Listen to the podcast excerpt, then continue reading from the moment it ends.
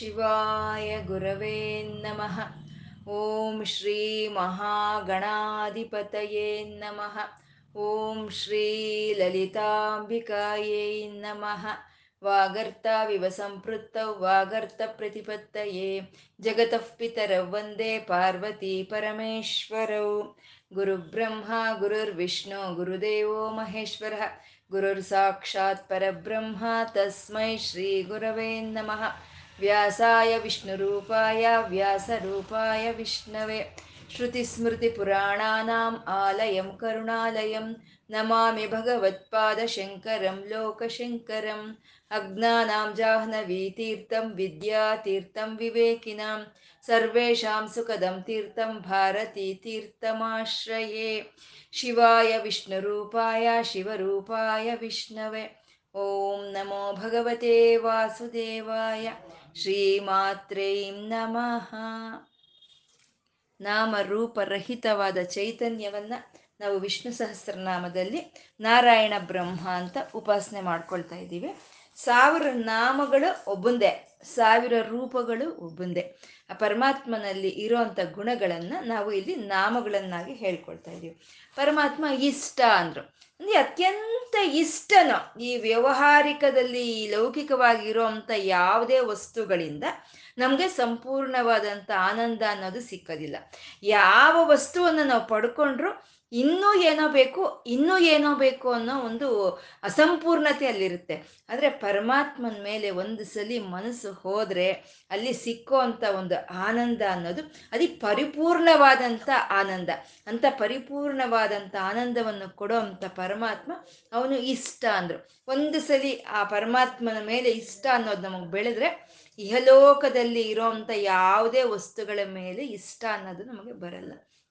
ಮತ್ತೆ ಇಷ್ಟ ಅಂತಂದ್ರೆ ಅತ್ಯಂತ ಪ್ರಧಾನವಾದಂಥ ಒಂದು ಅರ್ಥ ಅಂದ್ರೆ ಪರಮಾತ್ಮ ಎಲ್ಲ ಜೀವಿಗಳಲ್ಲೂ ಬ್ರಹ್ಮದೇವರಿಂದ ಹಿಡಿದು ಸಣ್ಣದಾದ ಕೀಟಗಳವರೆಗೂ ಎಲ್ಲರಲ್ಲೂ ಅಹಂ ರೂಪದಲ್ಲಿ ತಾನಿದ್ದಾನೆ. ಎಲ್ಲರಲ್ಲೂ ಪ್ರಾಣ ರೂಪವಾಗಿ ತಾನಿದ್ದಾನೆ. ಅಹಂ ರೂಪ ಅಂದ್ರೆ ನಾನು ನಾನು ಅನ್ನೋ ಅಂತ ಒಂದು ಸ್ಪಂದನೇನೆ. ಅಂದ್ರೆ ಯಾರಿಗಾದ್ರೂ ಸರಿ ನಾನು ಅನ್ನೋದೇ ಅಲ್ವಾ ಇಷ್ಟ ಆಗುತ್ತೆ? ನಾನು ಅನ್ನೋದು ಇಷ್ಟ ಆದ್ಮೇಲೆ ಬೇರೆ ಯಾವ್ದಾದ್ರು. ಅಂದ್ರೆ ಎಲ್ಲರಲ್ಲೂ ಅಹಂ ರೂಪದಲ್ಲಿ ಇರುವಂತ ಪರಮಾತ್ಮ ಅವನು ಎಲ್ಲರಿಗೂ ಇಷ್ಟನು ಅಂತ ಅವನು ಇಷ್ಟ ಅಂತಂದ್ರು. ಅವಿಶಿಷ್ಟ ಅಂತಂದ್ರು. ಅವಿಶಿಷ್ಟ ಅಂದ್ರೆ ಅವನು ವಿಶಿಷ್ಟವಾಗಿಲ್ಲ, ಪ್ರತ್ಯೇಕವಾಗಿಲ್ಲ. ಅವನೇ ಬೇರೆ, ಪ್ರಕೃತಿ ಬೇರೆ ಅಲ್ಲ. ಅವನೇ ಬೇರೆ, ಪ್ರಾಣಿಗಳಲ್ಲೇ ಬೇರೆ ಅಲ್ಲ. ಎಲ್ಲ ಪ್ರಕೃತಿಯಲ್ಲಿ, ಎಲ್ಲ ಪ್ರಾಣಿಗಳಲ್ಲೂ ಅಂತರ್ಗತ ಭಾವ, ಭಾಗವಾಗಿ ಇರೋ ಅಂಥ ಅಂತರ್ಯಾಮಿ, ಹೃದಯಾಂತರಾಳದಲ್ಲಿ ಇರೋ ಅಂಥ ಆ ಚೈತನ್ಯ ಅದು ಯಾವ ರೀತಿ ಬೇರೆ ಆಗಿಲ್ಲ. ಪ್ರಕೃತಿಯಲ್ಲಿ, ಪ್ರಾಣಿಗಳಲ್ಲಿ ಬೆರೆತು ಹೋಗಿದೆ ಅಂತ ಅವನು ವಿಶಿಷ್ಟನಲ್ಲ, ಅವಿಶಿಷ್ಟ ಅಂತ ಹೇಳಿದ್ರು. ಶಿಷ್ಟೇಷ್ಟ ಅಂತಂದ್ರು. ಶಿಷ್ಟೇಷ್ಟ, ಶಿಷ್ಟರು ಅಂತಂದ್ರೆ ಯಾರು ಶಾಸ್ತ್ರವನ್ನ ಯಾರು ಸಂಪ್ರದಾಯವನ್ನ ಗೌರವಿಸ್ತಾರೋ ಸಂಪ್ರದಾಯ ಬದ್ಧವಾಗಿ ಶಾಸ್ತ್ರ ಏನು ಹೇಳಿದೆಯೋ, ಆ ರೀತಿ ಯಾರಾದ್ರೆ ನಡ್ಕೊಳ್ತಾರೋ ಅಂತ ಅವ್ರನ್ನ ಸಿಸ್ಟರು ಅಂತ ಹೇಳೋದು. ಅಂದ್ರೆ ಸಂಪ್ರದಾಯ ಅನ್ನೋದು, ಆ ಶಾಸ್ತ್ರ ಅನ್ನೋದು ನಮಗೆ ಧರ್ಮವನ್ನು ತೋರಿಸ್ಕೊಡುತ್ತೆ. ಆ ಧರ್ಮವೇ ಪರಮಾತ್ಮನ ಸ್ವರೂಪ. ಹಾಗಾಗಿ ಶಿಷ್ಟಾಚಾರದಲ್ಲಿ ಇರೋವಂಥ ಸಿಸ್ಟರ್ನ ಇಷ್ಟಪಡೋವಂಥ ಪರಮಾತ್ಮ ಅವನು ಶಿಷ್ಟೇಷ್ಟ ಅಂತ ಅಂದ್ರು. ಅಂದ್ರೆ ಸಿಸ್ಟರು ಅಂದ್ರೆ ಪರಮಾತ್ಮನಿಗೆ ಇಷ್ಟ, ಪರಮಾತ್ಮ ಅಂದ್ರೆ ಶಿಷ್ಟರಿಗೆ ಇಷ್ಟ ಅಂತ, ಶಿಷ್ಟೇಷ್ಟ ಅಂತ. ಇವಾಗ ಪಾಂಡವರನ್ನ ಕಂಡ್ರೆ ಭಗವಂತನಿಗೆ ಇಷ್ಟ ಆಯ್ತು, ಕೃಷ್ಣನ್ಗೆ ಇಷ್ಟ ಆಯ್ತು ಅಂತ ಯಾಕೆ ಇಷ್ಟ ಆಯ್ತು? ಅವ್ರೇನು ಬಲವಂತರು ಅಂತನ? ಮತ್ತೆ ಜ್ಞಾ, ಜ್ಞಾನವಂತರು ಅಂತನ? ಯಾವ ರೀತಿ ಇಷ್ಟ ಆದ್ರು ಪಾಂಡವರು ಅಂತಂದ್ರೆ ಅವರು ಶಿಷ್ಟಾಚಾರರು. ಒಂದು ಸಂಪ್ರದಾಯಬದ್ಧವಾಗಿ ಜೀವನ ಮಾಡ್ತಾ ಅವ್ರ ಧರ್ಮವನ್ನು ಅವ್ರು ಮಾಡ್ದಂತ ಅವರು. ಹಾಗಾಗಿ ಪಾಂಡವರು ಅಂದ್ರೆ ಪರಮಾತ್ಮನಿಗೆ ಇಷ್ಟ ಆಯ್ತು. ಅಂದ್ರೆ ಇಷ್ಟ ಇಷ್ಟಪಡುವಂತ ಪರಮಾತ್ಮ ಶಿಷ್ಟೇಷ್ಟ ಅಂತ ಅಂದ್ರು. ಆ ಶಿಷ್ಟೇಷ್ಟ ಆದ ಪರಮಾತ್ಮ ಶಿಖಂಡಿ ಅಂತ ಹೇಳಿದ್ರು. ಶಿಖಂಡಿ ಅಂತಂದ್ರೆ ಯಾವ ಒಂದು ಚೈತನ್ಯವಾದ್ರೆ ಆಕಾಶದಲ್ಲಿ ತನ್ನ ಒಂದು ಶಕ್ತಿಯನ್ನ ವ್ಯಾಪಿಸಿ ಅದನ್ನ ವಿಸ್ತರಿಸ್ತಾ ಇದೆಯೋ? ಅಂತ ಒಂದು ಪರಮಾತ್ಮನನ್ನ ಶಿಷ್ಟ ಶಿಖಂಡಿ ಅಂತ ಕಳೆಯೋದು ಅಂದ್ರೆ ಅವನ ಒಂದು ತೇಜಸ್ಸನ್ನ ಆಕಾಶದಲ್ಲಿ ವ್ಯಾಪಿಸ್ಬಿಟ್ಟು ಅದರ ಕಿರಣಗಳನ್ನ ಅವನು ಕೆಳಗಡೆಗೆ ಪ್ರಸಾರ ಮಾಡ್ತಾ ಇದ್ದಾನೆ. ಅಂದ್ರೆ ಒಂದು ಅಗ್ನಿ. ಒಂದು ಸೂರ್ಯ, ಬ್ರಹ್ಮಾದಿ ದೇವತೆಗಳು ಎಲ್ಲರೂ ಅವರವರ ಶಕ್ತಿಯನ್ನು ಅವರು ವ್ಯಾಪಿಸಿ ಅವರು ಆ ಒಂದು, ಆ ಕಿರಣಗಳನ್ನು ಕೆಳಗೆ ವ್ಯಾಪಿಸ್ತಾ ಇರೋವಂಥ ಬ್ರಹ್ಮಾದಿ ದೇವತೆಗಳೆಲ್ಲರೂ ಶಿಖಂಡರು. ಅವರು ಆ ಶಿಖಂಡಿಯರಿಗೂ ಚೈತನ್ಯವನ್ನು ಕೊಡ್ತಾ ಇರೋವಂಥ ಪರಮಾತ್ಮ ಅವನು ಶಿಖಂಡ ಅಂತ ಹೇಳ್ತಾ ಇದ್ದಾರೆ. ಶಿಖಂಡಿ ಅಂತ ಹೇಳ್ತಾ ಇದ್ದಾರೆ.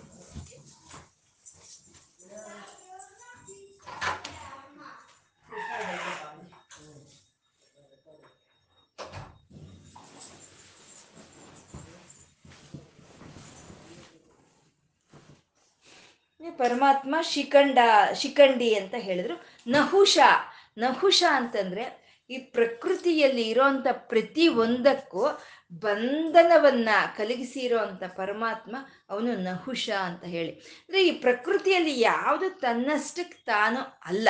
ಒಂದು ಆಕಾಶದಿಂದ ಒಂದು ಗಾಳಿಗೆ, ಗಾಳಿಯಿಂದ ಅಗ್ನಿಗೆ, ಅಗ್ನಿಯಿಂದ ಭೂಮಿಗೆ, ಭೂಮಿಯಿಂದ ನೀರಿಗೆ ನೀರು, ನೀರಿಂದ ಭೂಮಿಗೆ ಎಲ್ಲದಕ್ಕೂ ಒಂದಕ್ಕೊಂದು ಬಂಧನ ಇರೋ ಅಂಥದ್ದು ತಂದೆ ತಾಯಿಗೆ ಮಕ್ಕಳ ಜೊತೆ, ಗುರುಗಳಿಗೆ ಶಿಷ್ಯರ ಜೊತೆ ಆ ಬಂಧವನ್ನು ಕಟ್ಟಿ ಹಾಕಿ, ಆ ಸ್ನೇಹ ಬಂಧವನ್ನು ಕಟ್ಟಿರೋ ಪರಮಾತ್ಮ ಅವನು ನಹುಷ ಅಂತಂದ್ರು ಹೇಳ್ಕೊಂಡ್ವಿ ಎಲ್ಲೋ ಆಸ್ಟ್ರೇಲಿಯಾದಲ್ಲಿ, ಎಲ್ಲೋ ಆಫ್ರಿಕಾದಲ್ಲಿ ಇರೋಂಥ ಪಕ್ಷಿಗಳಿಗೆ ಇನ್ನೆಲ್ಲೋ ಇರುವಂತ ಸರೋವರಕ್ಕೆ ಅವು ಮೈಗ್ರೇಟ್ ಆಗಿ ಬರುತ್ತೆ ಅಂದ್ರೆ ಆ ಸ್ನೇಹ ಬಂಧವನ್ನು ಇಟ್ಟಂತ ಪರಮಾತ್ಮ ಅವನು ನಹುಷ ಅಂತ. ಇದೇ ನಾವು ಹೇಳ್ಕೊಂಡ್ವಿ ಮಾವರ, ಮಾವರವೇ ಅದೇನದು ಹಾಡು? ಮಾವರವೆಲ್ಲೋ ಕೋಗಿಲೆ ಎಲ್ಲೋ ಏನಿ ಸ್ನೇಹ ಸಂಬಂಧ ಅಂತ. ಆ ಮಾವಿನ ಗಿಡ ಎಲ್ಲೋ ಇರುತ್ತೆ, ಆ ಕೋಗಿಲೆ ಇರೋ ಎಲ್ಲೋ ಇರುತ್ತೆ. ಆ ಕೋಗಿಲೆ ಆ ಮಾವಿನ ಮರದ ಮೇಲೆ ಬಂದು ಕೂತ್ಕೊಂಡ ತಕ್ಷಣ ಅದರಲ್ಲಿ ಆ ಸ್ನೇಹ ಭಾವ ಅನ್ನೋದು ಉಕ್ಕಿ ಹರಿದು ಸಂತೋಷದಿಂದ ಅದು ಆ ಕೋಗಿಲೆ ಕಂಠ ಬಿಚ್ಚಿ ಗಾನ ಮಾಡೋ ಅಂಥದ್ದು. ಆ ಸ್ನೇಹ ಬಂಧವನ್ನ ಇಟ್ಟಂತ ಪರಮಾತ್ಮ ಅವನು ನಹುಷ. ಈ ಪ್ರಕೃತಿಯಲ್ಲಿ ಆ ಸ್ನೇಹ ಬಂಧವನ್ನ, ಆ ಬಾಂಧವ್ಯವನ್ನ ತುಂಬಿಸ್ಬಿಟ್ಟಿದ್ದಾನೆ ಪರಮಾತ್ಮ. ನಾವು ಚಿಕ್ಕ ಹುಡುಗರಲ್ಲಿದ್ದಾಗ ನಾವು ನಮ್ಗೆ ಸಾಮಾನ್ಯ ಎಲ್ಲರಿಗೂ ಬಂದಿರ್ಬೋದು ಮನಸ್ಸಿಗೆ. ಏನಾದರೂ ಕೆಲಸಕ್ಕೆ ಹೋಗಿದ್ರೆ ಅಪ್ಪ ಮನೆಗೆ ಸಂಜೆ ಮನೆಗೆ ಬರ್ತಿದ್ದ. ಅಪ್ಪ ಮನೆಗೆ ಸಂಜೆಗೆ ಬರ್ತಾನ ಅನ್ನೋ ಒಂದು ನಂಬಿಕೆ ನಮಗಿತ್ತು. ಯಾವತ್ತೂ ನಮಗೆ ಅಪನಂಬಿಕೆ ಇಲ್ವಲ್ಲ. ಎಲ್ಲೋ ಕೆಲ್ಸಕ್ಕೆ ಹೋದಂತ ಅಪ್ಪ ಹಾಗೆ ಹೊರಟೋಗ್ತಾನೆ ಅಂತ ನಮ್ಗೆ ಯಾವತ್ತೂ ಅನಿಸ್ಲೇ ಇಲ್ಲ ಅಲ್ವಾ? ಬರ್ತಾನೆ ಅನ್ನೋದಿತ್ತು. ಅಪ್ಪನೂ ಅಷ್ಟೇ ಏನು ಕೆಲಸನಾದ್ರೂ ಮಾಡಿಕೊಂಡು ಮನೆಗೇ ಬರ್ತಿದ್ದ ಅಲ್ವಾ? ಅಂದ್ರೆ ಆ ಬಾಂಧವ್ಯವನ್ನ, ಆ ಒಂದು ನಂಬಿಕೆಯನ್ನ ಎಲ್ಲ ಕಡೆ ತುಂಬಿಸಿ ಇಟ್ಟಿರುವಂತ ಪರಮಾತ್ಮ ಅವನು ನಹುಷ ಅಂತ ಅಂದ್ರು. ಆ ನಹುಷ ಆದ ಪರಮಾತ್ಮ ವೃಷಃ. ಯಾರು ಧರ್ಮಬದ್ಧವಾಗಿರ್ತಾರೋ ಯಾರು ಒಂದು ಶಾಸ್ತ್ರಬದ್ಧವಾಗಿರ್ತಾರೋ, ಯಾರು ಧರ್ಮವಾಗಿ, ಶಾಸ್ತ್ರವಾಗಿ ಯಜ್ಞಗಳನ್ನು ಮಾಡ್ತಾರೋ, ಅಂಥವ್ರಿಗೆ ಧರ್ಮ, ಅರ್ಥ, ಕಾಮ, ಮೋಕ್ಷಗಳನ್ನು ಮಳೆಯಾಗಿ ಸುರಿಸುವಂಥ ಪರಮಾತ್ಮ ವೃಷಃ ಅಂತ ಹೇಳಿದ್ರು. ಆ ವೃಷಃ ಆದ ಪರಮಾತ್ಮ ಕ್ರೋಧ ಅಂತ ಇದ್ದಾರೆ. ಕ್ರೋಧ ಅಂದ್ರೆ ಈ ಪ್ರಕೃತಿಯಲ್ಲಿ ಹುಟ್ಟಿರುವಂಥ ಎಲ್ಲಾ ಮನುಷ್ಯರಾಗ್ಬೋದು.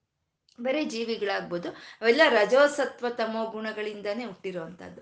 ಅದೇ ಆ ರಜೋಗುಣದ ಒಂದು ಪ್ರಧಾನ ಲಕ್ಷಣವಾದಂಥ ಒಂದು ಕಾಮ, ಕ್ರೋಧ, ಲೋಭ, ಮದ, ಮೋಹ, ಮಾತ್ಸರ್ಯಗಳು ಮನುಷ್ಯರಲ್ಲಿ ತುಂಬಿಕೊಂಡಿರುತ್ತೆ. ಭಗವಂತನನ್ನ ಯಾರು ಆಶ್ರಯಿಸ್ಕೊಳ್ತಾರೋ ಪರಮಾತ್ಮನ ಶರಣು ಯಾರು ಹೋಗ್ತಾರೋ ಅಂತ ಅವರಲ್ಲಿ ಕ್ರಮವಾಗಿ ಆ ಒಂದು ಕೋಪ, ಸಿಟ್ಟುಗಳು, ಒಂದು ಬೇರೆ ವಿಧವಾದಂಥ ಎಲ್ಲ ದುರ್ಗುಣಗಳು ಕಮ್ಮಿಯಾಗಿ ಹೋಗ್ತಾ ಆ ಭಕ್ತರಲ್ಲಿ ಶಾಂತಿಯನ್ನು ಕೊಡೋ ಅಂಥ ಪರಮಾತ್ಮ ಅವನು ಅವನು ಕ್ರೋಧ ಅಂದ್ರು ಅಂದರೆ ಆ ಕ್ರೋಧವನ್ನು ಹರಿಸ್ಬಿಡೋ ಅಂತ ಅವನು ಅಂತ.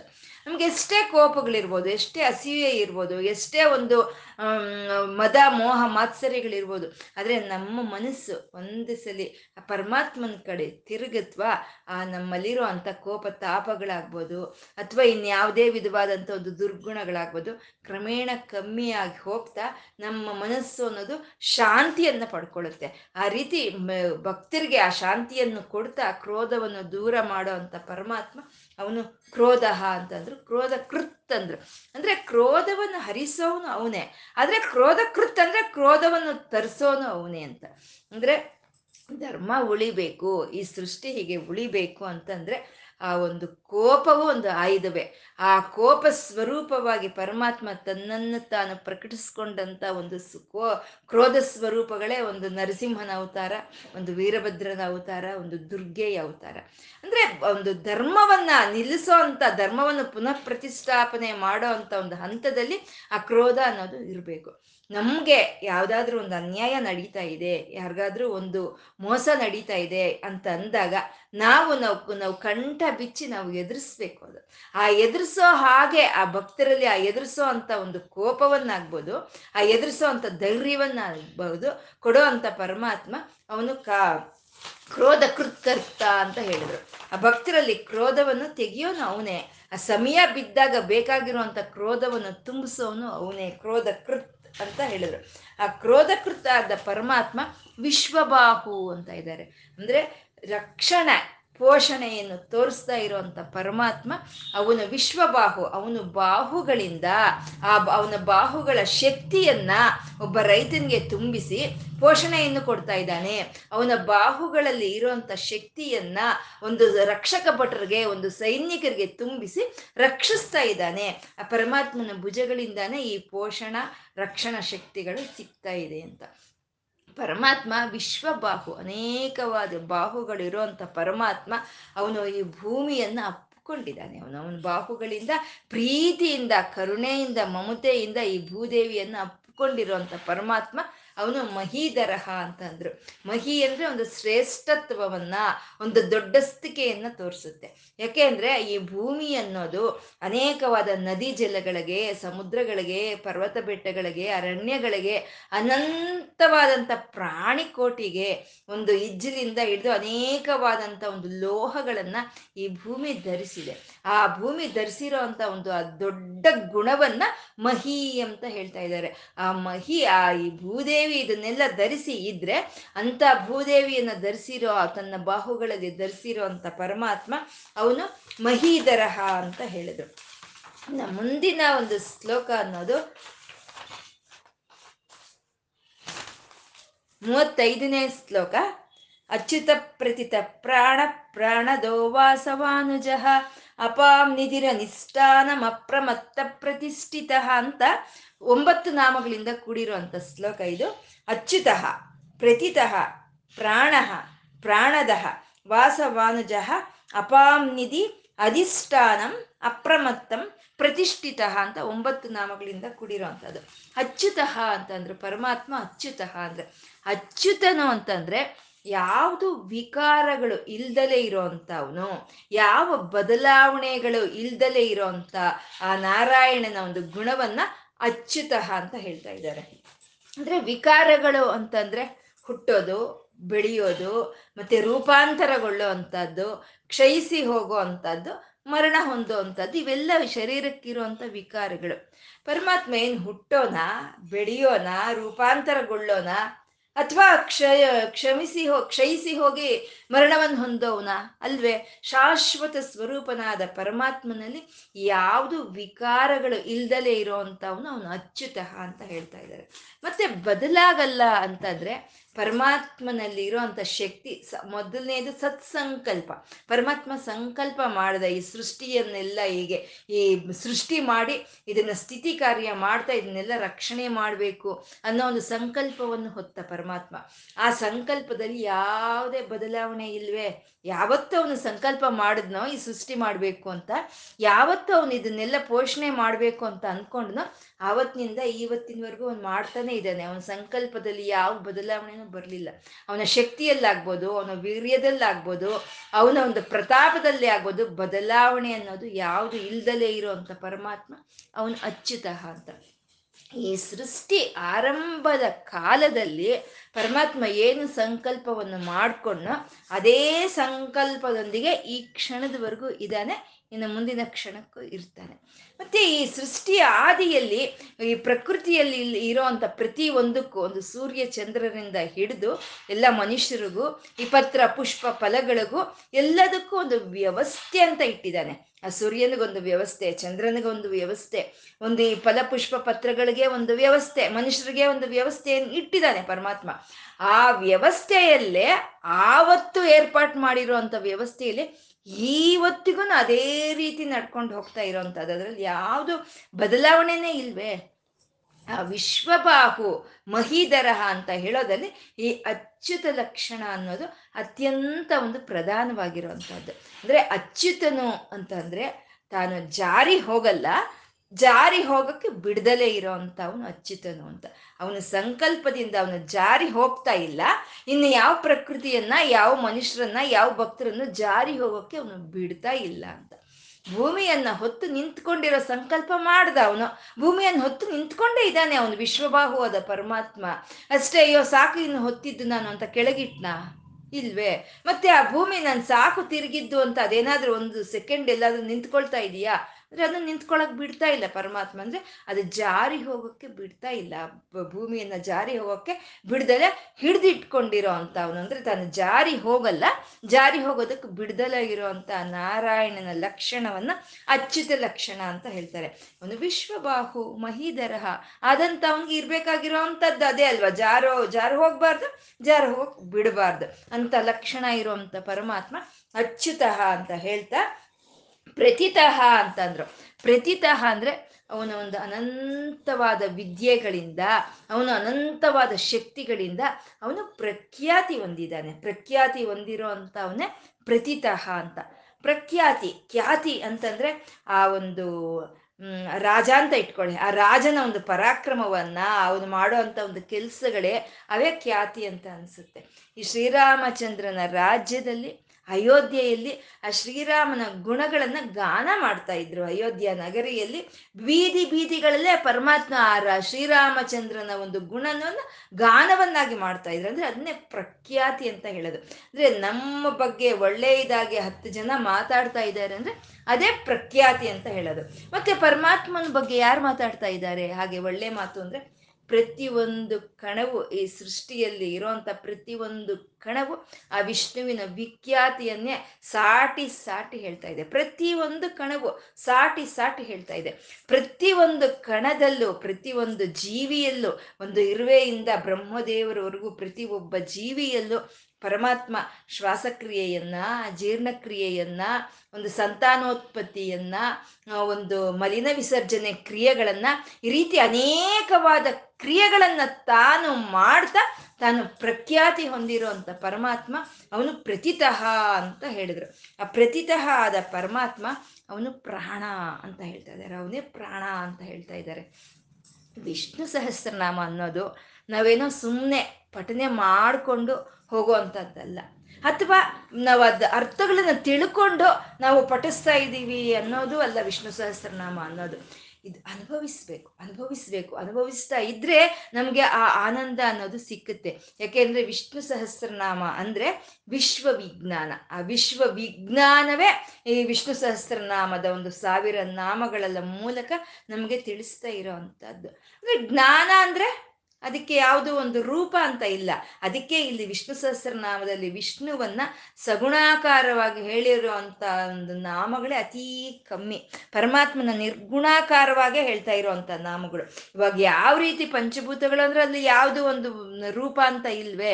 ಹಾಗೆ ಆ ಸಗುಣಾಕಾರವಾದಂತ ಒಂದು ಬ್ರಹ್ಮನನ್ನ ಹೇಳೋ ಕೆಲವೇ ನಾಮಗಳು ಈ ನಿರ್ಗುಣಾಕಾರವಾದಂತ ಬ್ರಹ್ಮನನ್ನು ಹೇಳೋ ಅಂತ ನಾಮಗಳೇ ಅತ್ಯಂತ ಇರೋದು. ಅಂದ್ರೆ ಆ ಶಕ್ತಿ ಈ ಪ್ರಪಂಚದಲ್ಲಿ ಎಲ್ಲ ತುಂಬಿಕೊಂಡು ಈ ಪ್ರಪಂಚವನ್ನು ಸೃಷ್ಟಿ ಮಾಡಿರೋ ಅಂಥ ಶಕ್ತಿಯನ್ನ ಆ ವಿಜ್ಞಾನವನ್ನ ತಿಳಿಸ್ಕೊಡೋ ಅಂಥದ್ದೇ ನಮ್ಗೆ ವಿಷ್ಣು ಸಹಸ್ರನಾಮ ಅಂತ ನಾವು ಹೇಳೋದು. ಒಂದು ಸ್ವಲ್ಪ ನಾವು ಗಮನಿಸಿದ್ರೆ ಇದನ್ನ ಗಮನಿಸಿ ನಾವು ಹೃದಯಕ್ಕೆ ಒಂದು ಅನುಭವಿಸ್ತಾ ನಾವು ಅದನ್ನ ಒಂದು ಅರ್ಥ ಮಾಡ್ಕೊಂಡ್ರೆ ಏನ್ ಹೇಳಿದ್ರು?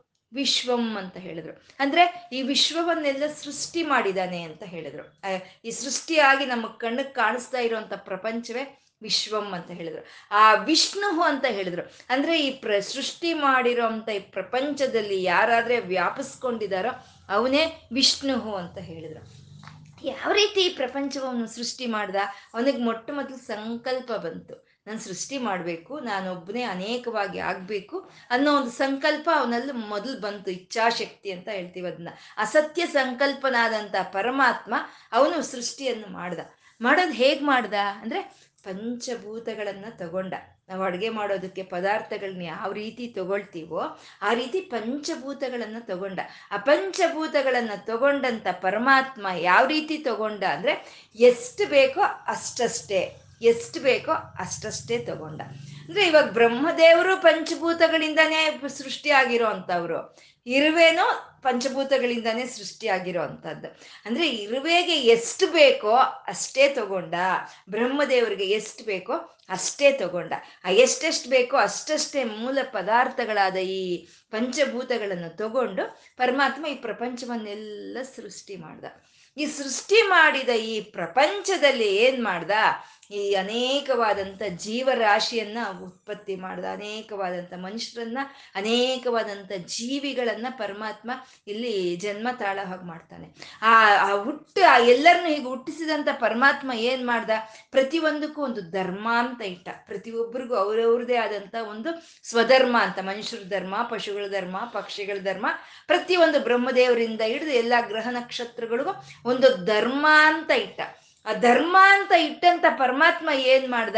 ನಹುಷ ಹಾಗೆ ಒಂದನ್ನೊಂದು ಒಂದನ್ನೊಂದು ಸ್ನೇಹ ಭಾವದಿಂದ ಇರೋ ಹಾಗೆ, ಒಂದಕ್ಕೊಂದು ಬಾಂಧವ್ಯ ಬೆಳಗಿಯೋ ಹಾಗೆ ಮಾಡಿದ್ದಾನೆ ಇದೆಲ್ಲ ಗಮನಿಸಿದ್ರೆ ಎಷ್ಟು ಒಳ್ಳೆಯ ವಿಜ್ಞಾನ ಅಲ್ವಾ ಇಲ್ವಾ? ಪರಮಾತ್ಮ ಯಾವ ರೀತಿ ಈ ಪ್ರಪಂಚವನ್ನು ಸೃಷ್ಟಿ ಮಾಡಿ ತಾನು ನಡೆಸ್ತಾ ಇದ್ದಾನೆ ಅನ್ನೋದು ನಮಗೆ ನಮ್ಮ ಹೃದಯಕ್ಕೆ ಬರುವಂತ ಒಂದು ಅನುಭವ ಇದು. ಆ ರೀತಿ ಎಲ್ಲರಿಗೂ ಸ್ನೇಹ ಬಂಧವನ್ನು ಇಟ್ಟು ಎಲ್ಲರಲ್ಲೂ ಆ ಒಂದು ಬಂಧನದಿಂದ ಈ ಸೃಷ್ಟಿಯನ್ನು ನಡೆಸ್ತಾ ಇರೋವಂಥ ಪರಮಾತ್ಮ, ಅವನ ಸಂಕಲ್ಪದಿಂದ ಅವನ ಯಾವತ್ತು ಜಾರಿ ಹೋಗಲಿಲ್ಲ. ನಂಗೆ ಸಾಕಾಯಿತು ಅಂತ ಅವನು ಯಾವ ಒಂದು ಸಂಕಲ್ಪ ವಿರಮಣೆಯನ್ನು ಮಾಡಲಿಲ್ಲ. ಈ ಯಾರನ್ನು ಸಂಕಲ್ಪದಿಂದ ಪಕ್ಕಕ್ಕೆ ಹೋಗೋಗಿ ಮಾಡ್ದಲೇ ಇರೋ ಅಂತ ಅವನು ಅವನು ಅಂತ ಹೇಳ್ತಾ ಇವಾಗ ಪ್ರಾಣಃ ಅಂತ ಹೇಳ್ತಾ ಇದ್ದಾರೆ. ಅಂದರೆ ಸೃಷ್ಟಿ ಮಾಡ್ದ ಒಂದು, ಬ ಪಂಚಭೂತಗಳಿಂದ ಸೃಷ್ಟಿ ಮಾಡ್ದ, ಧರ್ಮವನ್ನು ಇಟ್ಟ ಸ್ನೇಹ ಬಂಧವನ್ನು ಇಟ್ಟ ಅಂದ್ರೆ ಅವನು ಯಾರೋ ಅಲ್ಲ ರೀ, ಅವನು ಪ್ರಾಣ, ಪ್ರಾಣವೇ ಅವನು ಅಂತ ಹೇಳ್ತಾ ಇದ್ದಾರೆ. ಪ್ರಾಣ ಮುಂದಿನ ನಾಮ. ಈ ಪ್ರಕೃತಿಯಲ್ಲಿ ಪ್ರಾಣಿಗಳಲ್ಲಿ ತುಂಬಿಕೊಂಡಿರೋ ಅಂತ ಪ್ರಾಣ ಅವನು ಅಂತ. ಈ ಪ್ರಾಣ ಅನ್ನೋದು ನಾವು ಒಂದು ಉಚ್ಚಾರಣೆ ಮಾಡ್ತಾ ಇದ್ರೆ ಮತ್ತೆ ಈ ಪ್ರಾಣ ಅನ್ನೋದನ್ನ ನಾವು ಕೇಳ್ತಾ ಇದ್ರೇನೆ ನಮ್ಮಲ್ಲಿ ಒಂದು ರೀತಿಯಾದಂಥ ಒಂದು ಕಂಪನೆಗಳು ಅನ್ನೋದು ಬರುತ್ತೆ. ಒಂದು ರೀತಿಯಾದ ವೈಬ್ರೇಷನ್ ಅನ್ನೋದು ಬರುತ್ತೆ. ಆ ಪ್ರಾಣ ಅನ್ನೋದು ನಾವು ಹೇಳೋಕ್ಕಾಗ್ಲಿ, ಆ ಪ್ರಾಣ ಅನ್ನೋದು ಕೇಳೋದಕ್ಕಾಗ್ಲಿ ಆ ವೈಬ್ರೇಷನ್ ಅನ್ನೋದು ಬರುತ್ತೆ. ಆ ಕಂಪನೆಗಳು ಅನ್ನೋದು ಬರುತ್ತೆ. ಮತ್ತೆ ಅತ್ಯಂತ ಸುನ್ನಿತವಾದಂಥ ಒಂದು ಭಾವ ಅನ್ನೋದು ನಮ್ಮ ಹೃದಯಕ್ಕೆ ಬರುತ್ತೆ. ಆ ಪ್ರಾಣ ಅನ್ನೋದನ್ನ ಕೇಳಿದಾಗ ಅಲ್ವಾ ನಾವು? ಅಂದ್ರೆ ಆ ಪ್ರಾಣದ ಲಕ್ಷಣ ಅದು. ಆ ಪ್ರಾಣ ಅನ್ನೋದು ಈ ದೇಹದಲ್ಲಿ ಇದ್ಕೊಂಡು ಇದು ದೇಹ ಪೂರ್ತಿ ಆ ವೈಬ್ರೇಷನ್ ತರ್ತಾ ಇದೆ. ಆ ಕಂಪನೆಯನ್ನು ತರ್ತಾ ಇದೆ. ಅದು ಅತ್ಯಂತ ಸುನ್ನಿತವಾಗಿರೋ ಅಂಥದ್ದು. ಹಾಗಾಗಿ ಆ ಪ್ರಾಣ ಅಂದ್ರೆ ನಮ್ಮಲ್ಲಿ ಈ ಕಂಪನ, ಈ ವೈಬ್ರೇಷನ್ ಅನ್ನೋದು ಬರುತ್ತೆ ಹೇಳ್ದಾಗ್ಲೂ ಕೇಳ್ದಾಗ್ಲೂ. ಅದನ್ನ ನಾವು ಕೇಳಿದ ತಕ್ಷಣ ನಮಗೆ ಒಂದು ರೀತಿ ಸುನ್ನಿತವಾದಂಥ ಭಾವ ಬರುತ್ತೆ. ಹಾಗೆ ಪರಮಾತ್ಮ ಪ್ರಾಣ ಸೃಷ್ಟಿ ಮಾಡಿರೋನೇ ಅಲ್ಲ ಧರ್ಮವನ್ನು ಇಟ್ಟಿರೋನೇ ಅಲ್ಲ ಸ್ನೇಹವನ್ನು ಇಟ್ಟಿರೋನೇ ಅಲ್ವಾ? ಪ್ರಾಣವೇ ಅವನು ಪ್ರಾಣ ಶಕ್ತಿನೇ ಅವನು ಅಂತ ಹೇಳ್ತಾ ಪ್ರಾಣ ಅಂತ ಹೇಳ್ತಾ ಇದ್ದಾರೆ. ಅಂದರೆ ಯಾವುದಾದ್ರೂ ಶರೀರಕ್ಕೆ ಪ್ರಾಣವೇ ಅತಿ ಮುಖ್ಯ ಅಲ್ವಾ? ಯಾವ ಶರೀರವಾದ್ರೂ ಸರಿ, ಆ ಪ್ರಾಣಕ್ಕೆ ಅತಿ ಮುಖ್ಯ ಪ್ರಾಧಾನ್ಯತೆ ಇರುವಂಥದ್ದು ಪ್ರಾಣ ಇದ್ರೇ ಆ ಶರೀರಕ್ಕೆ ಒಂದು ಪ್ರಾಮುಖ್ಯತೆ ಅಂತ ಇರುವಂಥದ್ದು ಯಾವ ಶರೀರನಾದರೂ ಆಗಬಹುದು, ಅಂದ್ರೆ ರಾಮಕೃಷ್ಣ ಪರಮಹಂಸರ ಶರೀರವಾಗಬಹುದು, ರಮಣ ಮಹರ್ಷಿಗಳ ಶರೀರವಾಗಬಹುದು, ಅಥವಾ ಅತ್ಯಂತ ಮೇಧಾವಿಯಾದ ಸರ್ಯಂ ವಿಶ್ವೇಶ್ವರನಯ್ಯ ಶರೀರವಾದರೂ ಆಗಬಹುದು. ಅದರಲ್ಲಿ ಪ್ರಾಣ. ಪ್ರಾಣ ಅನ್ನೋದು ಇದ್ರೇನೆ ಅದಕ್ಕೆ ಪ್ರಾಧಾನ್ಯತೆ ಅನ್ನೋದು ಇರುತ್ತೆ. ಒಂದು ಸಲಿ ಆ ಪ್ರಾಣ ಹೋಯ್ತು ಆ ಶರೀರದಿಂದ ಅಂತ ಅಂದ್ರೆ, ಅಯ್ಯೋ, ಪ್ರಾಣ ಹೋಯ್ತು. ಪ್ರಾಣ ಹೊರಟೋಯ್ತು. ಅಂತ ಪ್ರಾಣ ಹೊರಟೋಗಿರೋಂಥ ಈ ಶರೀರವನ್ನ ಯಾವ ಕ್ಷಣದಲ್ಲಿ ವಿಸರ್ಜನೆ ಮಾಡೋಣ ಅಂತ ನೋಡ್ತಾ ಇರ್ತಾರೆ. ಅಂದ್ರೆ ಆ ಪ್ರಾಣ ಅನ್ನೋದು ಅಷ್ಟು ಮುಖ್ಯವಾಗಿರೋವಂಥದ್ದು ಎಲ್ಲ ಶರೀರಗಳಲ್ಲೂ ಆ ಪ್ರಾಣ ಶಕ್ತಿಯಾಗಿ ಆ ನಾರಾಯಣನ ಚೈತನ್ಯ ಅನ್ನೋದು ಹರಿತಾ ಇರೋದೆ ಅದು ಪ್ರಾಣ ಸ್ವರೂಪನು ಅಂತ. ಅಂದ್ರೆ ಈ ಸರ್ವವು ಪ್ರಾಣದಲ್ಲೇ ಇದೆ. ಸರ್ವಕ್ಕೂ ಈ ಪ್ರಾಣವೇ ಆಧಾರವಾಗಿದೆ ಅಂತ ಅವನು ಪ್ರಾಣ ಅಂತ ಹೇಳ್ತಾ ಇದ್ದಾರೆ. ಆ ಪ್ರಾಣ ಆದಂಥ ಪರಮಾತ್ಮನನ್ನ ಈ ಶರೀರದೊಳಕ್ಕೆ ಯಾರು ಕಳಿಸಿದ್ರು? ಅಂತಂದ್ರೆ ಪ್ರಾಣದ. ಅವನೇ ಕಳಿಸ್ಕೊಳ್ತಾ ಇದ್ದಾನೆ. ಅವನೇ ಆ ಆ ಜೀವವನ್ನ, ಆ ಬಲವನ್ನ ಈ ಶರೀರದೊಳಕ್ಕೆ ಅವನಷ್ಟಕ್ಕೆ ಅವನೇ ಕಳಿಸ್ಕೊಳ್ತಾ ಇರೋ ಅಂತ ಅವನು ಅವನು ಪ್ರಾಣದ ಅಂತ. ಇವಾಗ ಒಂದು ನಮ್ಮ ಮನೆಗಳಲ್ಲಿ ವಾಷಿಂಗ್ ಮಿಷನ್ ಇದೆ ಫ್ರಿಡ್ಜ್ ಇದೆ. ಅದು ಕೆಲಸ ಮಾಡಬೇಕು ಅಂತಂದರೆ ಅದಕ್ಕೆ ಎಲೆಕ್ಟ್ರಿಕ್ಸಿಟಿ ಬೇಕು ಕರೆಂಟ್ ಫ್ಲೋ ಆಗಬೇಕಲ್ಲಿ. ಅಂದರೆ ಆ ಕರೆಂಟ್ ಫ್ಲೋ ಅದಷ್ಟಕ್ಕೆ ಅದೇ ಆಗುತ್ತಾ? ಆಗಲ್ಲ. ಅದಕ್ಕೆ ವೈರಿಂಗ್ ಮಾಡಬೇಕು. ಆ ವೈರಿಂಗ್ ಮಾಡಿದಾಗ ಎಲೆಕ್ಟ್ರಿಷಿಯನ್ ಬಂದು ಆ ಕರೆಂಟನ್ನು ಅದರೊಳಗೆ ಫ್ಲೋ ಆಗೋ ಹಾಗೆ ಮಾಡಬೇಕಲ್ವ? ಆದರೆ ಈ ಶರೀರಗಳಲ್ಲಿ ಹರಿತಾ ಇರೋವಂಥ ಈ ವಿದ್ಯುತ್ ಶಕ್ತಿ, ಈ ಪ್ರಾಣ ಯಾರು ಇದನ್ನು ತಂದು ಇಲ್ಲಿ ಇಡೋ ಕೆಲಸ ಇಲ್ಲ. ಆ ಪ್ರಾಣ ಆದ ಪರಮಾತ್ಮ ಅವನೇ ಇದರೊಳಗೆ ಪ್ರವೇಶ ಮಾಡಿದಾನೆ ಅಂತ ಪ್ರವೇಶ ಮಾಡ್ತಾ ಈ ಶರೀರಗಳಿಗೆ ಜೀವವನ್ನು ಕೊಟ್ಟು ಬಲವನ್ನು ಕೊಟ್ಟಿದ್ದಾನೆ ಅವನೇ ಅಂತ ಪ್ರಾಣದ ಅಂತ ಹೇಳ್ತಾ ಇದ್ದಾರೆ, ಪರಮಾತ್ಮ ಪ್ರಾಣದ ಅಂತ. ಅಂದ್ರೆ ಅವನೇ, ಅವನು, ಅವನೇ ಜೀವವನ್ನು ಕೊಡ್ತಾ, ಅವನೇ ಒಂದು ಬಲವನ್ನು ಕೊಡ್ತಾ ಇರೋವಂಥ ಪರಮಾತ್ಮ ಅವನು ಪ್ರಾಣದ ಅಂತ. ಈ ಎಲ್ಲ ಒಂದು ಶರೀರಗಳಿಗೂ, ಎಲ್ಲ ಒಂದು ಉಪಾಧಿಗಳಿಗೆ ಬೇ, ಆ ಸಮಯ ಬಂದಾಗ ಆ ಪ್ರಾಣ ಸ್ವರೂಪದಲ್ಲಿ ತಾನು ಒಳಗಡೆ ವ್ಯಾಪಿಸ್ಕೊಂಡು ಜನ್ಮವನ್ನು ಕೊಡುವಂಥವನು. ಆ ಕಾಲ ಮುಗೀತು ಅಂದಾಗ ಆ ಪ್ರಾಣವನ್ನು ಉಪಸಂಹಾರ ಮಾಡ್ಕೊಳ್ತಾ ಅವ್ರಿಗೆ ಮೃತ್ಯುವನ್ನು ತರೋವನು. ಜನ್ಮ, ಮೃತ್ಯು ಎರಡು ಗುಣಗಳನ್ನು ಹೊಂದಿರೋ ಅಂಥವನೇ ಇವನು ಪ್ರಾಣ ಅಂತ. ಯಾಕೆಂದ್ರೆ ಪ್ರಾಣ ಬಂದಾಗ ಜನ್ಮ, ಪ್ರಾಣ ಹೋದಾಗ ಮೃತ್ಯು. ಆ ಎರಡು ಕಾರ್ಯಗಳನ್ನು ಮಾಡ್ತಾ ಇರೋವಂಥ ಪರಮಾತ್ಮ ಅವನೇ ಪ್ರಾಣದ ಪ್ರಾಣ ಸ್ವರೂಪನವನು. ಈ ಪ್ರಕೃತಿಗೆ, ಪ್ರಾಣಿಗಳಿಗೆ ಸರ್ವಸ್ವಕ್ಕೂ ಪ್ರಾಣವಾಗಿರುವಂಥವನು ಆ ಪ್ರಾಣ ಶಕ್ತಿಯಾಗಿ ತನ್ನನ್ನು ತಾನೇ ಅವನು ಎಲ್ಲ ಕಡೆ ವ್ಯಾಪಿಸ್ಕೊಂಡು ಕೊಂಡಿದ್ದಾನೆ ಅಂತ ಪ್ರಾಣ ಪ್ರಾಣದ ಅಂತ ಹೇಳಿದ್ರು. ಮತ್ತೆ ವಾಸವಾನುಜಹ ಅಂತ ಇದ್ದಾರೆ, ಮುಂದಿನ ನಾಮ ವಾಸವಾನುಜಹ ಅಂತ. ವಾಸವಾನುಜಹ ಅಂತಂದ್ರೆ ಇಂದ್ರನಿಗೆ ಸೋದರನು ಅಂತ. ಆ ದೇವತೆಗಳನ್ನೆಲ್ಲ ಕಾಪಾಡೋದಕ್ಕೋಸ್ಕರ ಕಾಪಾಡಬೇಕು, ಅವ್ರಿಗೆ ಒಳ್ಳೆಯ ಕಾಲ ಬರಬೇಕು ಅಂತ ಅದಿತಿ ದೇವಿ ವಿಷ್ಣುನ ನಾರಾಯಣನ ಬಗ್ಗೆ ತಪಸ್ ಮಾಡ್ತಾಳೆ ತಪಸ್ ಮಾಡಿದಾಗ ನಾರಾಯಣ ಅದಿತಿ ದೇವಿಯ ತಪಸ್ಸಿಗೆ ಮೆಚ್ಚಿ ತಾನು ಅದಿತಿ ದೇವಿ ಕಶ್ಯಪರಿಗೆ ಸಂತಾನವಾಗಿ ಬರ್ತಾನೆ. ಆ ಬರೋವಾಗ ಇಂದ್ರನಿಗೆ ತಮ್ಮನಾಗಿ ಬರ್ತಾನೆ. ಅದು ವಾಸವಾನುಜ ಅಂತ ಹೇಳೋದು. ಮತ್ತೆ ಇಂದ್ರನ ತಮ್ಮನ ನಾರಾಯಣ. ಅವನು ಯಾರಿಗೆ ತಮ್ಮ? ಯಾರಾದ್ಮೇಲೆ ಬಂದವನು ಅವನು? ಅವನು ದೊಡ್ಡಣ್ಣ. ಅವನು ಮೊದಲಿದ್ದವನು. ಅವನು ಅವನು ಆದ್ಮೇಲೆ ಎಲ್ಲರೂ ಬಂದಿರೋ ಅಂಥದ್ದು ಅಂದಮೇಲೆ ಅವನ ಅಣ್ಣ ಆಗ್ಬೇಕಲ್ಲ, ಅವನ ತಮ್ಮ ಹೇಗಾದ? ಅಂತಂದ್ರೆ ಇವಾಗ ನಮ್ಗೆ ಇಲ್ಲಿ ಹೇಳ್ತಾ ಇರೋದು ಪ್ರಾಣ ಪ್ರಾಣದ ಅಂತ ಈ ಶರೀರಗಳ ಬಗ್ಗೆ ಹೇಳ್ತಾ ಇದ್ದಾರೆ. ಈ ಶರೀರಗಳ ಬಗ್ಗೆ ಹೇಳೋವಾಗ ಇಂದ್ರ ಅಂತಂದ್ರೆ ನಮ್ಮ ಇಂದ್ರಿಯಗಳನ್ನೆಲ್ಲ ಸೇರಿಸ್ಕೊಂಡ್ರೆ ನಾವು ಇಂದ್ರ ಅಂತ ನಾವು ಅಂತೀವಿ ಅಂತ ಇಟ್ಕೊಳ್ಳಿ. ಎಲ್ಲ ಇಂದ್ರಿಯಗಳನ್ನ ಸೇರಿಸ್ಕೊಂಡ್ರೆ ಇಂದ್ರ ಅಂತ ಇಟ್ಕೊಳ್ತೀವಿ. ಆ ಇಂದ್ರಿಯ ಜ್ಞಾನವೇ ನಮ್ಗೆ ಮೊದಲು ತಿಳಿಯೋ ಅಂಥದ್ದು ಆ ಇಂದ್ರಿಯಗಳ ಬಲವೇ ನಮಗೆ ಮೊಟ್ಟ ಮೊದಲು ತಿಳಿಯೋ ಅಂಥದ್ದು ನಾವು ಗುರುತಿಸ್ಕೊಳ್ಳೋದು ಮೊಟ್ಟ ಮೊದಲು ಇಂದ್ರಿಯಗಳನ್ನೇ. ಕಣ್ಣು, ಮೂಗಿ, ಮೂಗು, ಬಾಯಿ, ಕೈ, ಕಾಲು ಅಂತ ಇದ್ರ ಜ್ಞಾನವೇ ನಮಗೆ ತಿಳಿಯುತ್ತೆ. ಈ ಜ್ಞಾನದಿಂದ ನಮಗೆ ಆತ್ಮ ಚೈತನ್ಯ ಅನ್ನೋದು ತಿಳಿಯುತ್ತೆ ನಮಗೆ ಈ ಇಂದ್ರಿಯಗಳಿಂದ. ಅಂದ್ರೆ ಇಂದ್ರನಿಂದ ತಿಳಿಯೋ ಅಂತ ಆತ್ಮ ಚೈತನ್ಯದ ಸ್ವರೂಪನು ಅವನೇ ನಾರಾಯಣ, ಅವನೇ ವಾಸವಾನುಜಃ ಅಂತಂದ್ರೆ ಇಂದ್ರನಿಂದ ತಿಳಿಪಟ್ಟವನು. ಅಂದ್ರೆ ಅಂದ್ರೆ ಮೊದಲು ತಿಳಿದಿದ್ಯಾರು ಇಂದ್ರನು. ಆ ಮೊದಲು ತಿಳಿಪಟ್ಟಂತ ಇಂದ್ರನೇ ಅಣ್ಣ ಆದ್ರೆ ಆ ಇಂದ್ರಿಯ ಜ್ಞಾನದಿಂದ ತಿಳಿ ಪಡ್ತಾ ಇರೋಂಥ ಆತ್ಮವೇ ಅವನೇ ಅವನು ವಾಸವಾನುಜಹ ಅಂತ ಇಂದ್ರನಿಗೆ ಸೋದರನು ಅಂತ ಹೇಳಿದ್ರು ವಾಸವಾನುಜಹ ಅಂತ.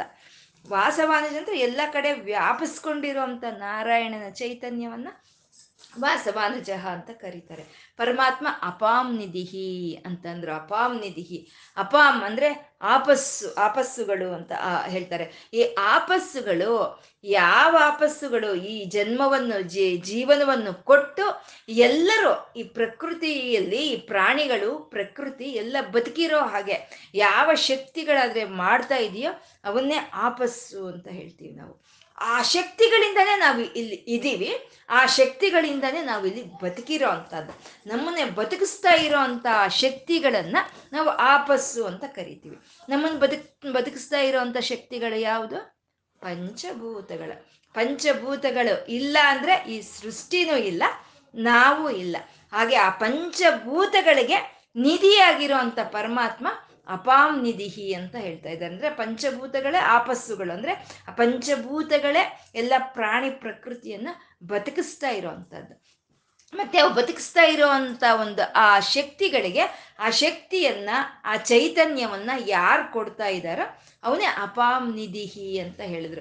ನಿಧಿ ಅಂತಂದ್ರೆ ನಾವು ಎಷ್ಟು ಬಳಸಿದ್ರು ಯಾವುದು ತರಿಗಿ ಹೋಗಲ್ವೋ ಅದನ್ನೇ ನಾವು ನಿಧಿ ಅಂತ ಹೇಳ್ತೀವಿ. ಆ ಆಕಾಶಕ್ಕೆ ಬೇಕಾಗಿರುವಂಥ ಒಂದು ಆ ಸ್ಪೇಸ್ ಆ ಜಾಗವನ್ನಾಗಬಹುದು, ಆ ಗಾಳಿಗೆ ಬೇಕಾಗಿರುವಂಥ ಒಂದು ಚೈತನ್ಯವಾಗ್ಬೋದು ಹಾಗೆ ಅಗ್ನಿ, ನೀರು, ಭೂಮಿಗೆ ಬೇಕಾಗಿರುವಂಥ ಚೈತನ್ಯಗಳನ್ನ ಕೊಡ್ತಾ ಇರುವಂತ ನಾರಾಯಣನ ಚೈತನ್ಯವನ್ನೇ ಅಪಾಂ ನಿಧಿಹಿ ಅಂತ ಹೇಳ್ತಾ ಇದ್ದಾರೆ. ಆಪಸ್ಸುಗಳು ಅವೇ ನಮ್ಮನ್ನು ಬದುಕಿಸಿ ಇಲ್ಲಿ ಇಟ್ಟಿರೋ ಅಂಥದ್ದು. ಆ ಬದುಕಿಸಿ ಇಟ್ಟಿರೋ ಅಂಥ ಶಕ್ತಿಗಳಿಗೆ ಆ ಒಂದು ಚೈತನ್ಯವನ್ನು ಕೊಡ್ತಾ ಇರೋಂಥ ಪರಮಾತ್ಮ ಅಪಾಂ ನಿಧಿಹಿ ಅಂತ.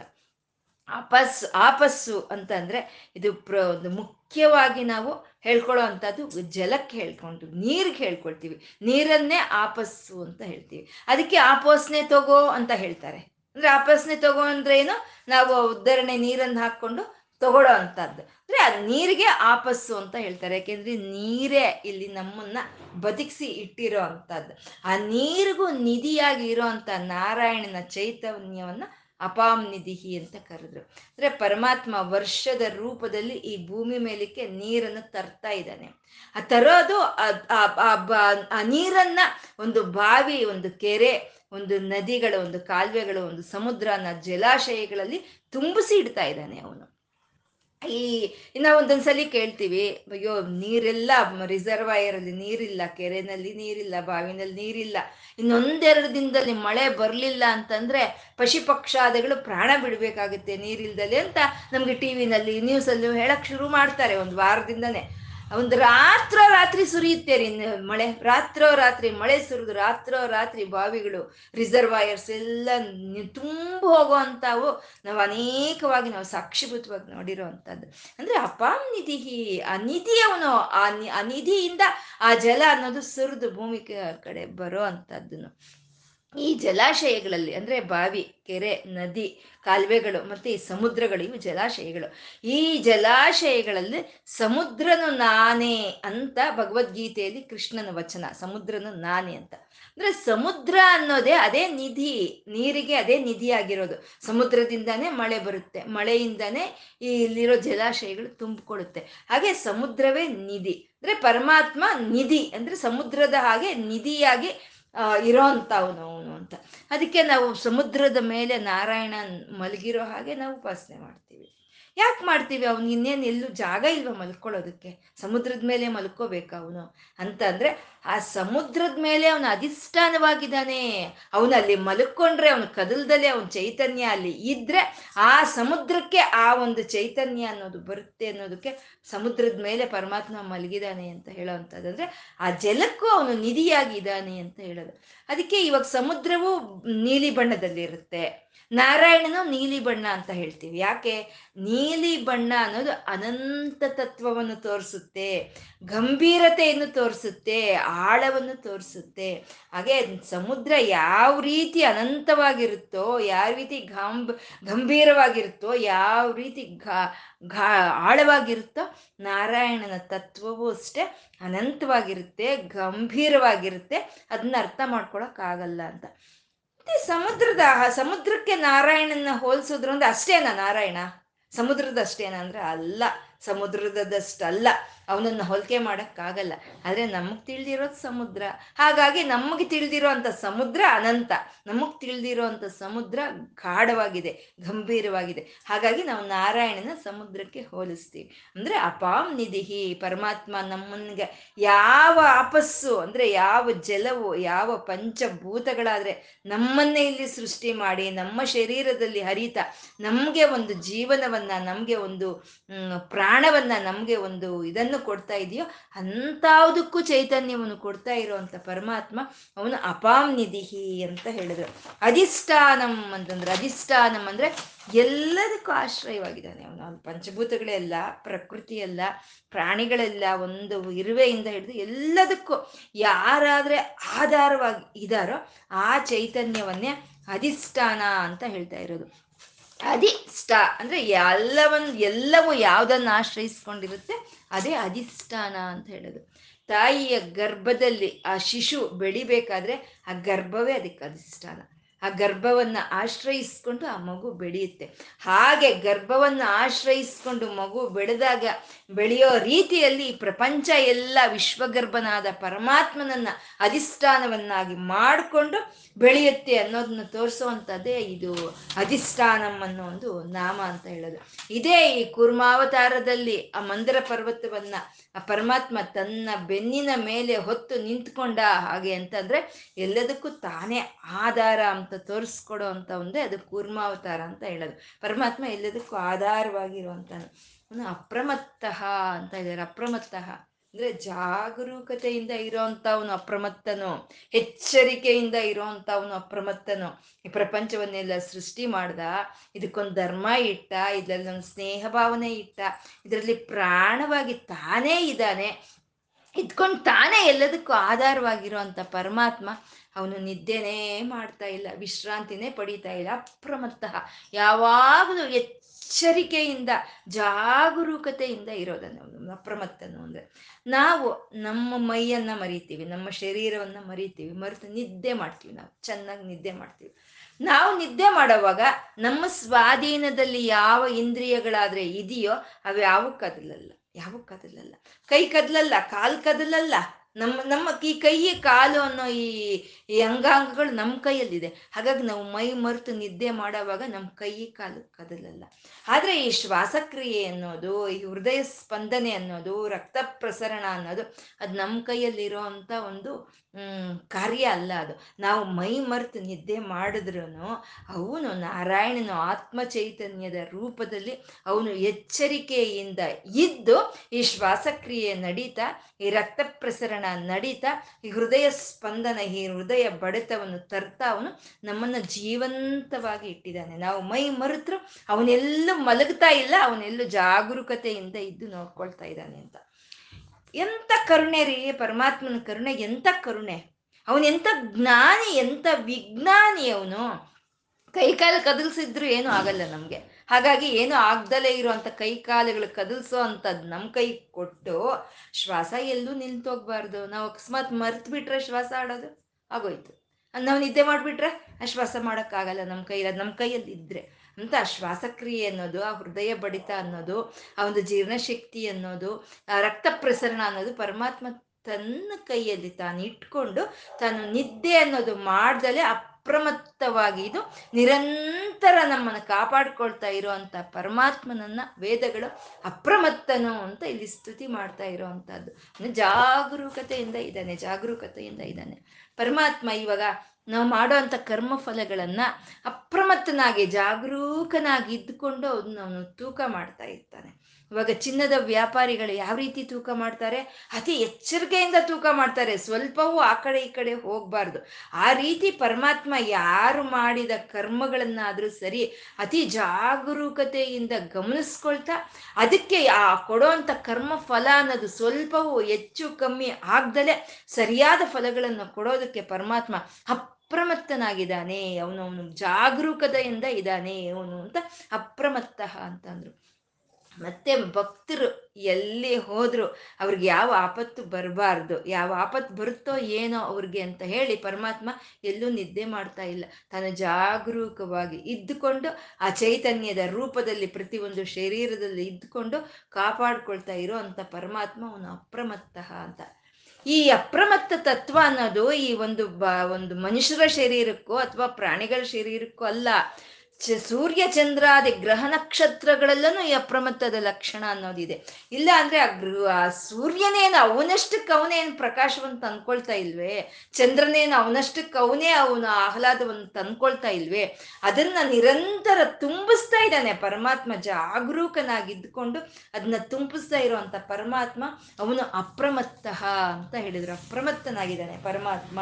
ಅವನು ಪ್ರತಿಷ್ಠಿತ ಅಂತ ಅಂದ್ರು. ಪ್ರತಿಷ್ಠ ಅಂದ್ರೆ ಇವಾಗ ನಮ್ಗೆ ಅರ್ಥ ಆಯ್ತು, ಎಲ್ಲವೂ ಅವನ ಒಳಗೆ ಆಧಾರವಾಗಿದೆ, ಎಲ್ಲವೂ ಅವನನ್ನೇ ಆಧಾರ ಪಟ್ಕೊಂಡಿದೆ ಅನ್ನೋದು ನಮ್ಗೆ ಚೆನ್ನಾಗಿ ಅರ್ಥ ಆಯ್ತು ಇವಾಗ. ಮತ್ತೆ ಅವನ್ ಯಾರನ್ನ ಆಧಾರ ಪಟ್ಕೊಂಡಿದ್ದಾನೆ ಅವನ್ ಯಾವ ಅವನ್ಗೆ ಆಧಾರ ಯಾರು? ಅಂದ್ರೆ ಯಾರು? ಇಲ್ಲ, ಅವನೇ ಪ್ರತಿಷ್ಠಿತ.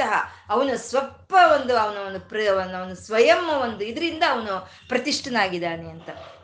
ನಾರದ ಮಹರ್ಷಿಗಳು ಕೇಳ್ತಾರೆ ನಮ್ಗೆಲ್ಲರಿಗೂ ಆಧಾರವಾಗಿರುವಂತ ಪರಮಾತ್ಮನಿಗೆ ಯಾರ ಆಧಾರ ಅಂತ ಹೇಳಿದ್ರೆ ಸನತ್ ಕುಮಾರ ಹೇಳ್ತಾನೆ ಪರಮಾತ್ಮನ ಮಹಿಮೆನೆ ಅವನಿಗೆ ಆಧಾರ ಅಂತ ಹೇಳ್ತಾರೆ. ಅಂದ್ರೆ ಇದು ಕೇಳೋದಕ್ಕೆ ನಮ್ಗೆ ತುಂಬಾ ಸಣ್ಣ ವಿಷಯ ಅಂತ ನಮ್ಗೆ ಅನಿಸ್ಬಹುದು. ಸ್ವಲ್ಪ ಯೋಚನೆ ಮಾಡಿದ್ರೆ ಇದೆಂತ ದೊಡ್ಡ ವಿಷಯ ಅಲ್ವಾ? ಇದು ಜ್ಞಾನಿ ಇರ್ತಾನೆ. ಅಜ್ಞಾನಿಗೆ ಯಾವ್ದು ಆಧಾರ? ಜ್ಞಾನವೇ ಆಧಾರ. ಒಬ್ಬ ಬಲವಂತನಿರ್ತಾನೆ ಆ ಬಲವಂತನಿಗೆ ಏನ್ ಆಧಾರ? ಆ ಬಲವೇ ಆಧಾರ. ಒಬ್ಬ ಧನಿಕನಿರ್ತಾನೆ ಆ ಧನಿಕನಿಗೆ ಏನ್ ಆಧಾರ? ಆ ಧನವೇ ಆಧಾರ. ಪರಮಾತ್ಮನ ಅವನ ಮಹಿಮಗಳೇ ಅವನಿಗೆ ಆಧಾರವಂತೆ. ಅವನ ಮಹಿಮೆನೇ ಅವನಿಗೆ ಆಧಾರವಾಗಿದೆ. ಅವನ ಮಹಿಮೆಯಲ್ಲೇ ಅವನು ಪ್ರತಿಷ್ಠಿತನಾಗಿದ್ದಾನೆ ಅಂತ ನಾರದ ಮಹರ್ಷಿಗಳಿಗೆ, ಆ ಸನ ಸತ್, ಸನತ್ ಕುಮಾರ್ನು ಹೇಳೋವಂಥದ್ದು. ಈ ಸಭೆಯೊಳಗೆ ಈ ಸಭಾಪತಿ ಅನ್ನೋರು ಕೂತಿರ್ತಾರೆ. ಕೂತಿದ್ದು ಆ ಸಭೆಯನ್ನು ನಡೆಸ್ತಾರೆ. ಸಭೆಯಲ್ಲಿ ಆಗು ಹೋಗುಗಳನ್ನೆಲ್ಲ ನೋಡಿಕೊಂಡು ಸಭೆಯನ್ನು ನಡೆಸ್ತಾರೆ. ಆ ರೀತಿ ಪರಮಾತ್ಮ ಈ ಪ್ರಪಂಚದಲ್ಲಿ ಪ್ರಾಣ ರೂಪವಾಗಿ ಎಲ್ಲ ಕಡೆ ತಾನು ಪ್ರಸರಿಸ್ಕೊಂಡು ತನ್ನ ಮಹಿಮೆಯ ಮೇಲೆ ತಾನು ನಿಂತ್ಕೊಂಡು ತನ್ನ ಸಂಕಲ್ಪವನ್ನು ತಾನು ಜಾರಿ ಹಿಡಿದಲೆ ಈ ಎಲ್ಲವನ್ನು ನೋಡ್ಕೊಳ್ತಾ ಇರುವಂತ ಪರಮಾತ್ಮ ಅವನು ಪ್ರತಿಷ್ಠಿತ ಅಂತ ಹೇಳ್ತಾ ಇದ್ದಾರೆ. ಅಂದ್ರೆ ಈ ಶ್ಲೋಕದಲ್ಲಿ ನಮಗೆ ಆ ಪರಮಾತ್ಮನ ಒಂದು ಆಧಾರ ಒಂದು ತತ್ವವನ್ನ, ಎಲ್ಲದಕ್ಕೂ ಆಧಾರವಾಗಿರುವಂತ ಪರಮಾತ್ಮನ ಗುಣವನ್ನ ಹೇಳೋ ಅಂತ ಶ್ಲೋಕ ಇದು. ಆ ಪರಮಾತ್ಮ ಅಚ್ಯುತ ತಾನು ಒಂದು ಸಂಕಲ್ಪವನ್ನು ತಾಳ್ದ. ತಾನು ಈ ಸೃಷ್ಟಿಯನ್ನ ಮಾಡಬೇಕು, ಈ ಸೃಷ್ಟಿಯನ್ನ ಕಾಪಾಡಬೇಕು ಅಂತ. ಆ ಸಂಕಲ್ಪದಿಂದ ಯಾವಾಗಲೂ ಜಾರಿ ಹೋಗ್ದಲೇ ತಾನು ಇರೋದೇ ಅಲ್ಲ, ಈ ಪ್ರಕೃತಿಯನ್ನ, ಈ ಪ್ರಾಣಿಗಳನ್ನ ಅದ್ರ ಧರ್ಮದಿಂದ ಅದು ಜಾರಿ ಹೋಗೋಕೆ ಬಿಡದಲೇ ಇರುವಂತ ಪರಮಾತ್ಮ, ಅವನು ಅಚ್ಯುತನು ಅವನು ಅವನು ಖ್ಯಾತಿ ಅನ್ನೋದು ಈ ಸೃಷ್ಟಿಯಲ್ಲಿ ಪ್ರತಿಯೊಂದು ಕಣದಲ್ಲೂ ಅದು ಸಾಟಿ ಸಾಟಿ ಹೇಳ್ತಾ ಇರುವಂತಹದ್ದು ಅವನ. ಖ್ಯಾತಿಯನ್ನ ಅವನೇ ಪ್ರಾಣ ಸ್ವರೂಪನು ಎಲ್ಲ ಒಂದು ಸೃಷ್ಟಿಯಲ್ಲಿ, ಎಲ್ಲ ಪ್ರಾಣಿಗಳಲ್ಲಿ ಪ್ರಾಣ ಸ್ವರೂಪನಾಗಿರುವಂಥವನು ಪ್ರಾಣ ಪ್ರಾಣದಾದ ಪರಮಾತ್ಮ ಅವನೇ ವಾಸವಾನುಜಃ. ಆ ಇಂದ್ರಿಯಗಳಿಗೆ ಆ ಚೈತನ್ಯವನ್ನು ಕೊಡ್ತಾ, ಆ ಇಂದ್ರಿಯಗಳ ಮೂಲಕ ನಮಗೆ ಗೋಚರವಾಗ್ತಾ ಇರುವಂತ ಪರಮಾತ್ಮವನು ವಾಸವಾನುಜಃ. ಅವನೇ ಅಪಾಮ್ ನಿಧಿಹಿ. ನಮ್ಮನ್ನಿಲ್ಲಿ ಯಾವ ಶಕ್ತಿಗಳಾದ್ರೆ ನಮ್ಮನ್ನಿಲ್ಲಿ ಬದುಕಿಸಿ ಹೀಗೆ ಇಟ್ಕೊಂಡಿದೆಯೋ, ಆ ಶಕ್ತಿಗಳಿಗೂ ನಿಧಿಯಾಗಿ ಇರೋಂಥ ಪರಮಾತ್ಮ ಅವನು ಅಪಾಮ್ ನಿಧಿ ಅವನೇ ಅಧಿಷ್ಠಾನ. ಪ್ರತಿ ಒಂದಕ್ಕೂ ಒಂದು ಕಣದಿಂದ ಹಿಡಿದು ಬ್ರಹ್ಮದೇವರವರೆಗೂ ಎಲ್ಲರಿಗೂ ಆಧಾರವಾಗಿರುವಂಥ ಪರಮಾತ್ಮನೇ ಅವನೇ ಅಧಿಷ್ಠಾನ. ಅವನು ಜಾಗರೂಕತೆಯಿಂದ ಅವನು ಸೃಷ್ಟಿ ಮಾಡಿರೋ ಈ ಪ್ರಪಂಚವನ್ನ, ಈ ಸೃಷ್ಟಿ ಮಾಡಿರೋ ಜೀವಗಳನ್ನ ರಕ್ಷಿಸ್ಕೊಳ್ತಾ ಇರೋವಂಥ ಪರಮಾತ್ಮ ಅವನು ಅಪ್ರಮತ್ತ, ಅವನು ನಿರಂತರ ಜಾಗರೂಕತೆಯಿಂದ ಇರೋವಂಥ ಅವನು ಅವನು ಅವನು ಪ್ರತಿಷ್ಠಿತ, ಅವನು ಮಹಿಮೆಯಲ್ಲೇ ಅವನು ಪ್ರತಿಷ್ಠಿತನಾಗಿ ಇದ್ದಾನೆ ಅಂತ ಇವತ್ತು ನಾವು ಹೇಳ್ಕೊಳ್ತಾ, ಇವತ್ತು ನಾವು ಏನು ಹೇಳ್ಕೊಂಡಿದೀವೋ ಅದು ಆ ಅಚ್ಯುತನಿಗೆ ಸಮರ್ಪಣೆ ಮಾಡ್ಕೊಳ್ಳೋಣ. ಲಕ್ಷ್ಮೀನಾರಾಯಣರಿಗೆ ನತಿರಿಯಂ. ನನ್ನ ಈ ನಮಸ್ಕಾರವನ್ನು ಸ್ವೀಕಾರ ಮಾಡು ತಂದೆ ಅಂತ ಕೇಳ್ಕೊಳ್ತಾ ಸರ್ವಂ ಶ್ರೀ ಲಲಿತಾರ್ಪಣಮಸ್ತು.